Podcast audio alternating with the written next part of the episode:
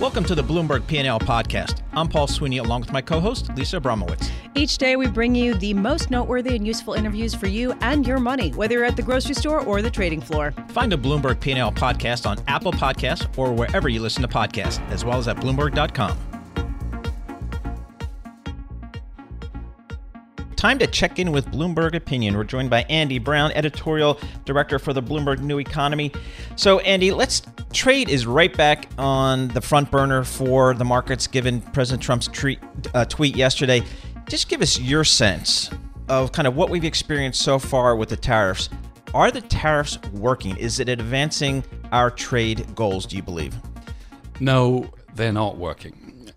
So what we're learning We just heard from Larry Kudlow that they were working. Right. Well, if they were working, China would have bent by now.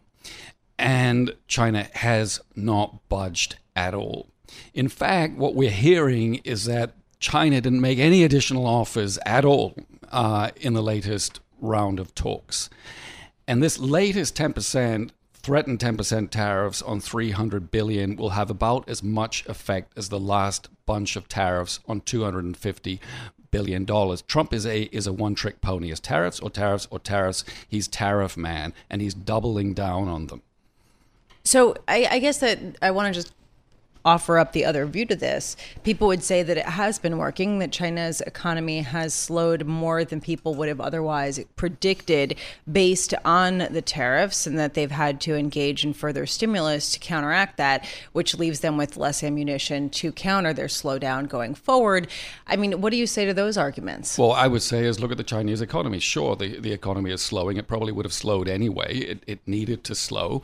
Um, I would also say look at the resilience of the Chinese Chinese economy.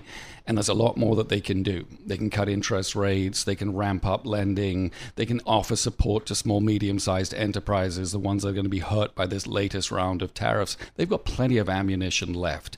But more to the point, they're just not going to bend to Trump's will. So, right now, the entire Chinese leadership has decamped for the summer to Beidaihe, this seaside resort near Beijing, to talk about strategy. You can guarantee that this is going to be right at the top of their agenda. Can you imagine at this point a conversation, Xi Jinping standing up and saying to this group, okay, guys, the game is up, right? We don't have any option. We're just going to have to force ourselves to undertake really painful adjustments to our economy, which Trump is demanding, even though we think this is going to be a really bad idea and could be and could be damaging. And then, by the way, we're going to have to explain this historic capitulation to the Chinese people. Won't happen. So you mentioned that you recently came back from Hong Kong. So do you have a sense? I'm guessing you know, spending time over in that part of the world. Do you have a sense of what the Chinese really want in a deal? Realistically, what they want and that they think they can actually get?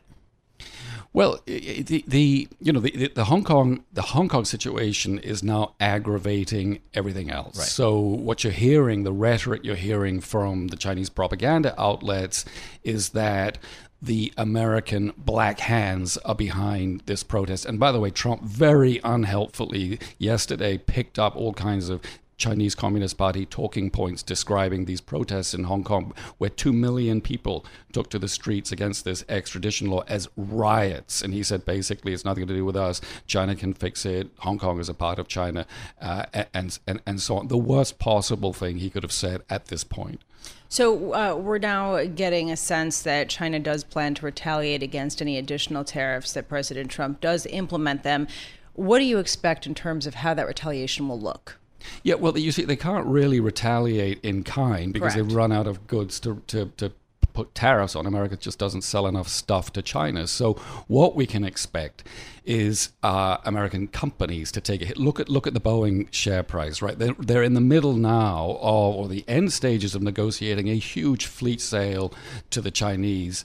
Don't hold your breath. I mean, I, you know, uh, I can't see that being signed under the present circumstances, companies like FedEx, for instance, which are already in hot water for mishandling this package that was supposed to have been sent to Huawei, maybe maybe they come maybe they roll out their so-called unreliable entities list, essentially a hit list of American companies. FedEx may well be on such a list. Uh, f- forget about uh, uh, purchases of oil seeds, grains, cottons. China had just started to buy a bit of that. That won't be happening either. So you know, and just generally make making life really miserable for American companies. And there's a lot they can do without formal sanctions. I, am just looking right now at some of the, the share prices and the commodities that you're mentioning. Interestingly, Boeing shares are slightly up. Soybean prices are sp- slightly up. So either markets are not taking this seriously, or people think that this has already been priced in. Well, I, I mean, you know, these pr- prices are up and down. Boeing took Boeing Boeing took a hit yesterday on the I mean, news. Boeing's been its uh, own, ex, you know, world of hurt. Sure. I, look, I, I, I mean, it, China will have to respond in some fashion, and and you know since they since they honestly since they, they cannot even they, if they wanted to put on more tariffs, I think these direct threats to individual U.S. companies to make them feel the pain is probably what we should expect. You can read more on uh, all of these things and other stories from Bloomberg Opinion at bloomberg.com/opinion. Uh, Andy Browne, thank you so much for being with us.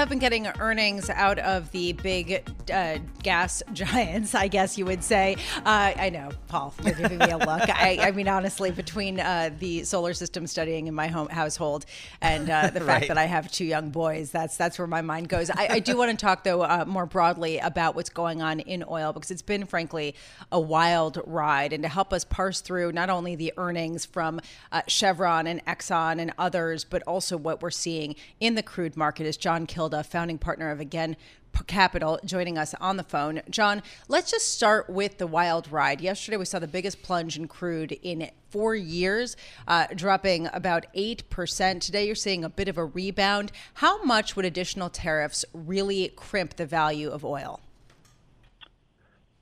First of all, good morning. Uh, but th- very much. I mean, I've been saying for a while that the, the U.S. China trade war has had an outsized effect uh, on the oil market on energy pricing because it's been hitting the Asian economic region, Japan, South Korea, China, Singapore, Indonesia, uh, the hardest.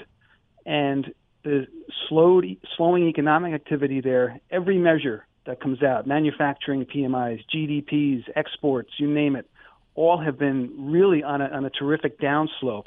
And that goes to the heart of the energy demand growth outlook. It's been hollowed out uh, to a great degree uh, by this economic slowing. So uh, you want to ratchet up the trade war more, it's going to ratchet down demand growth more, and that's why you're seeing these prices come under such pressure. And John, I, you know, we've all seen, I think, um, reports that Iranian oil tankers have been quietly offloading their supply into Chinese ports. That seems like a risky strategy for the Chinese. What do you think is going on there? It's actually um, they're being quite clever about it, Paul. They're they're what they're doing is the the Iranian tankers, not to get too technical here, are unloading the oil into what they call bonded storage or storage facilities that are actually owned by Iran, so it doesn't count yet as an actual transfer or transaction that would be that would be violative of the U.S. sanctions. But what that's doing uh, is creating this huge overhang of millions of barrels of oil, literally, that if there's some kind of easing or if the Chinese want to throw down and say, you know, we don't care about your sanctions, we're going to buy the oil, all of a sudden we have a new flood of oil that goes into the Chinese market, uh, which would displace obviously other Saudi barrels and, and other supply that would uh, again cause a potential, you know, further cratering of the price. So um, it's actually something we're all watching because it, it's oil. It's almost like a, a mini strategic petroleum reserve that it's being built up into. That if it gets tapped or called on, uh, would obviously be another uh, price break opportunity. So, John, uh, you've nailed it with respect to your calls on oil prices. I'm looking right now. Uh, crude traded on the NYMEX, uh, per, currently trading at $55.32 a barrel, up 2.5% today after yesterday's 8% plunge. Where will this price be? What should it be? Should the tariffs, the additional tariffs that President Trump discussed yesterday, get implemented and there is some sort of retaliatory move by the Chinese government? You know, we're heading back down towards fifty dollars a barrel at this point. Uh, that's where major support is on the, on the chart. It's not just a round psychological number. There's some real, um, you know, math, if you will, uh, involved with that with that level. Um, and it's remarkable, right? If you think about it, that with all the tensions surrounding Iran, uh, with all the efforts by Saudi Arabia and some others in OPEC, including Russia, to try to re- you know reduce supplies and get the price back up, that it's just not reacting. It shows you just how um, you know deleterious this situation is, and the fallout from the trade war is uh, on on the demand outlook, and that's what's just key right now. And and uh, you know we're we're going to be heading down uh, to that fifty dollar a barrel level, and we'll see if that doesn't prompt another response from the Saudis or the rest of OPEC and Russia. Um, or even the other shoe that could fall here, what we're going to have to start to watch out for, is our own shale players. Um, the, they're hearing footsteps from the financial markets about uh, you know persisting in their money-losing endeavors here, and uh, we've seen U.S. domestic production stall out at about 12 million barrels. It could very well start to go back on the decline uh, if this doesn't improve. So that's the other thing to watch out for. So, John, uh, just real quickly in 30 seconds, um, we heard from uh, Chevron and Exxon reported uh, earnings today. What are the big oil companies saying about trade and how that risks uh, their business? Well, it's it's a problem for them. The only bright spot they've had recently is their petrochemical businesses at the bigger companies, Exxon, Chevron, and some of the others. Now that's going to face an economic slowdown, and those businesses are highly cyclical. So if you get a downturn in the global economy, that's the that's their last vestige that's now going to get hit too. So there's a reason why the energy sector is less than five percent of the S&P 500 um, they're they're really uninvestable at this point. Uninvestable. That's hard. Yeah, because they both beat expectations, yep, and, and the both their are... share prices are down. So I think a lot of people probably agree with John. Yep, absolutely. Uh, John Kilduff, thank you so much for joining us once again. John is founding partner of Again Capital, based in New York City, giving us uh, an update on the oil markets.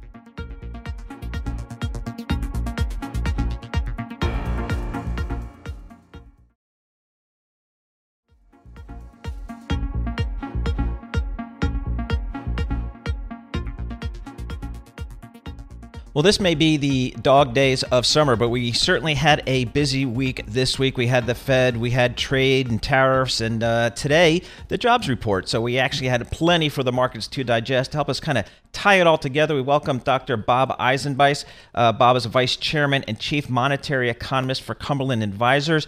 And uh, Dr. Eisenbeis was formerly executive vice president and director of research at the Federal Reserve Bank of Atlanta. He joins us on the phone from Sarasota. Bob, thanks so much for joining us. Let's kind of work backwards maybe from what has been a very busy week, and we'll start with the jobs report that we uh, got this morning. What are your key takeaways from what seemed to be a pretty solid report? Well, it was a solid report, and there's lots of positives. The unemployment rate held constant at 3.7 percent. Uh, there were gains in a number of different categories, and uh, I noticed that those categories aren't necessarily the ones that are low-paying jobs. We're not seeing retail and food services and, and that sort of thing. We're seeing good jobs being created. Um, and then I also note the fact that uh, we now have about 6.1 million uh, people unemployed, whereas we have over 7 million job vacancies. So if you're an employer and you have a job and you have a job vacancy and you can't hire people, why would you create more jobs? The only thing I can think of is that you may be creating jobs that have different skills, and so part of what we're looking at is a skill mismatch. So Bob, given the fact that the jobs market looks like it's in very solid footing, uh, given the fact that the economic expansion, albeit is slowing, it is still uh, chugging along here, how does the Federal Reserve act going forward from your perspective? Well, they painted themselves into a corner as far as I'm concerned. Um, they cut once, billed it as an insurance cut. Uh, I saw some commentator make the point that when you don't have another rationale, you can always bill it as an insurance cut. Uh, they were not very convincing as to why they were doing it. Especially, uh, I'd make make two points. First, if the problems are slowdown in Europe and trade issues, it's not obvious to me how a cut in interest rates is going to solve those dislocations. It's not. Uh, so I think I think that's one of the things to sort of uh, put in the back of our mind that it's just not there's not much of a connection between at this juncture the problems they're trying to address and the tools that they have to address it. Secondly, uh, Chair, Chairman Powell kept referring to uncertainty about trade, uncertainty about the global outlook. Well, to an economist, uncertainty has a special meaning. It means that you don't have an idea as to what the probabilities are going to be of an event occurring. That's different from risk, where you do have some way of figuring out what the likelihood of these events. I don't know of a single theory that says that policy, monetary policy helps to deal with uncertainty. So I think I think they've really painted themselves into a corner, and I guessed right. before the meeting that should they make a cut, two things will happen.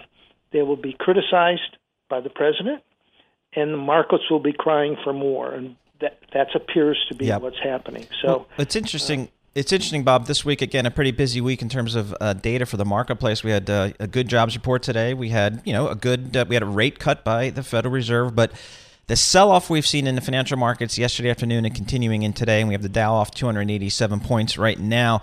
It shows where trade really fits on investors' radar screen, i.e., kind of right up front and center. So, what is your sense as to how investors should be pricing in the risk of a prolonged trade dispute with China? Well, I think uh, first of all, uh, what that means is trade is not all that important to us in terms of the volume of trade, our exports and imports. Most of our trade is with Mexico and Canada. So you need to keep our eyes on what's happening in that arena as opposed to necessarily worrying about the goods coming in and out of China. Um, we've also seen suppliers now moving supply chains to adjust to it. So they're taking steps to try to cushion themselves from the impact of those trade wars. But I did find it very interesting listening to the broadcast today the number of different knock on effects that people have been identified that fall out of these trade negotiations. And I think in this particular case, uh, those that are arguing that the Chinese are in no rush to, to strike a deal is going to be really important because the longer we go, the closer we get to the election.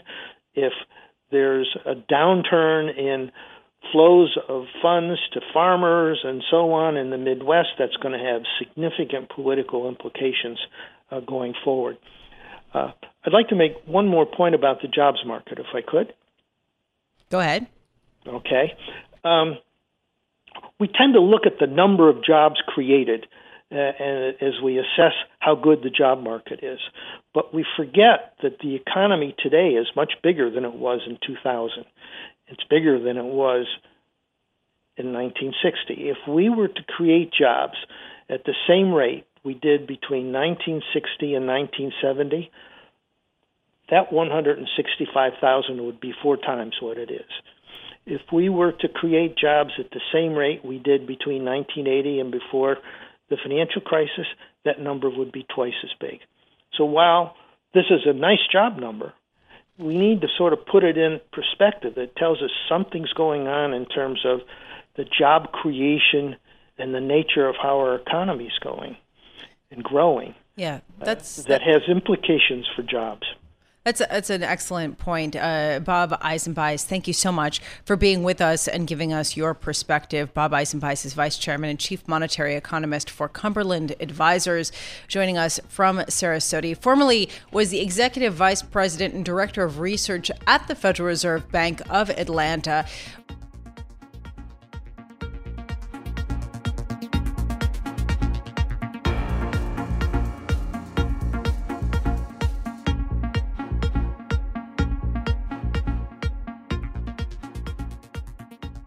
Carl Riccadonna of Bloomberg Economics, chief U.S. economist, was in here earlier saying that the uh, the actual numbers of the jobs report today looked pretty good. You dig under that, though, uh, perhaps they looked a little less good. And to get us a color, uh, some color of what's happening on the ground, let's bring in Becky Frankiewicz, president of Manpower Group North America. Manpower Group is the third largest staffing firm in the world. Becky, thank you so much for joining us. So I want to start there. Are there signs from your vantage point that the U.S. labor labor market is slowing down? Yeah, so we would say that J- July's job report was pitch perfect. There were wage there was wage growth, workforce participation ticked up, and there were strong job gains. Now the pace of growth is slowing. So year to date in 2018, we had about 223,000 jobs this time, and now we're having about 165,000 on average per month. So the pace of growth is slowing, but it makes so much sense, Lisa, because as we have fewer qualified workers looking for work because they're all employed, of course we're seeing slower job growth. So, Becky, given that uh, we are at or near uh, someone's uh, definition of full employment, are you surprised that we're not seeing maybe better than three low three percent wage growth? Yeah, so July marked 12 months of 3% or greater wage growth, so we're encouraged by that. But of course, you know, the basics of economics would tell you we should continue to see wages tick up uh, based on supply and demand. So, and this is something that we have been expecting for a long time, and it's been a little bit uh, slower to, to take off than people have expected. Where are the main job gains? I mean, in what industries?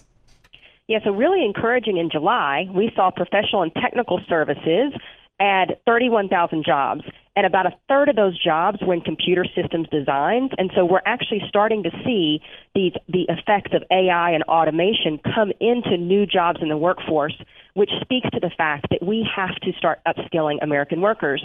Now, again, encouraging that we've seen more companies commit to upskilling, so teaching, you know, people new new skills for future jobs. We've seen more companies commit in the last 2 months than we've seen in the last 2 years. But upskilling our workers for tomorrow's jobs is mission critical for our country. Yeah, that's interesting. That's kind of where I wanted to go because Lisa and I speak to a lot of uh, C suite people, and they tell us one of their challenges is actually finding qualified workers. What do you think? What, what are we seeing out of corporate America in terms of trying to ad- address what is, I guess, a high class problem that you can't find enough qualified workers? Yeah, so I think I think it's actually a problem across all sectors of the economy, Paul. So, you know, what we're seeing as I spend my time with CEOs across America like you do is you're right almost 50% of American employers are saying they can't find the skills that they need. And so we have to create the workforce that we need for tomorrow. Our population growth in our country hit a 32 year low in, in um, earlier this year, March of this year. And the challenge with that is the workforce we have is the workforce we'll have. And so we are seeing companies commit to upskilling, but that's just one piece of what's required for success. To have successful upskilling, we actually have to understand the potential of our workers understand the jobs that we're going to need today and tomorrow, and then map people through career paths into those jobs. Which industries are offering the biggest pay gains right now? Yeah, so again, encouraged this morning, you know, retail jobs were down about 3.6 or 3,600, um, but we saw manufacturing increase, so that's exciting. Um, and the positive of that is manufacturing jobs pay a little bit more than retail, so good to see growth there. You know, construction was up, but we're honestly we're seeing growth across the economy with the supply and demand we have in our country. Um, it's a great time to be an American worker. So, Becky, one of the things that uh, one of the uh, uncertainties in the marketplace is back kind of front and center, and that's uh, trade tensions with China. Uh, President Trump uh, tweeting that uh, raising tariffs or putting tariffs on additional 300 billion dollars worth of goods. As you talk to hiring managers, are the trade uncertainties impacting their confidence as it relates to hiring or expanding? Yeah, I would say, of course, it's a topic of conversation, but we're not seeing that pull through into action, despite the uncertainty around trade. Americans are, you know, increasingly positive in this plush job market, and so are employers. And so we're continuing to see demand increase for qualified workers. And yes, of course, the conversation is concern over trade, but it is not translating into a slowdown of hiring.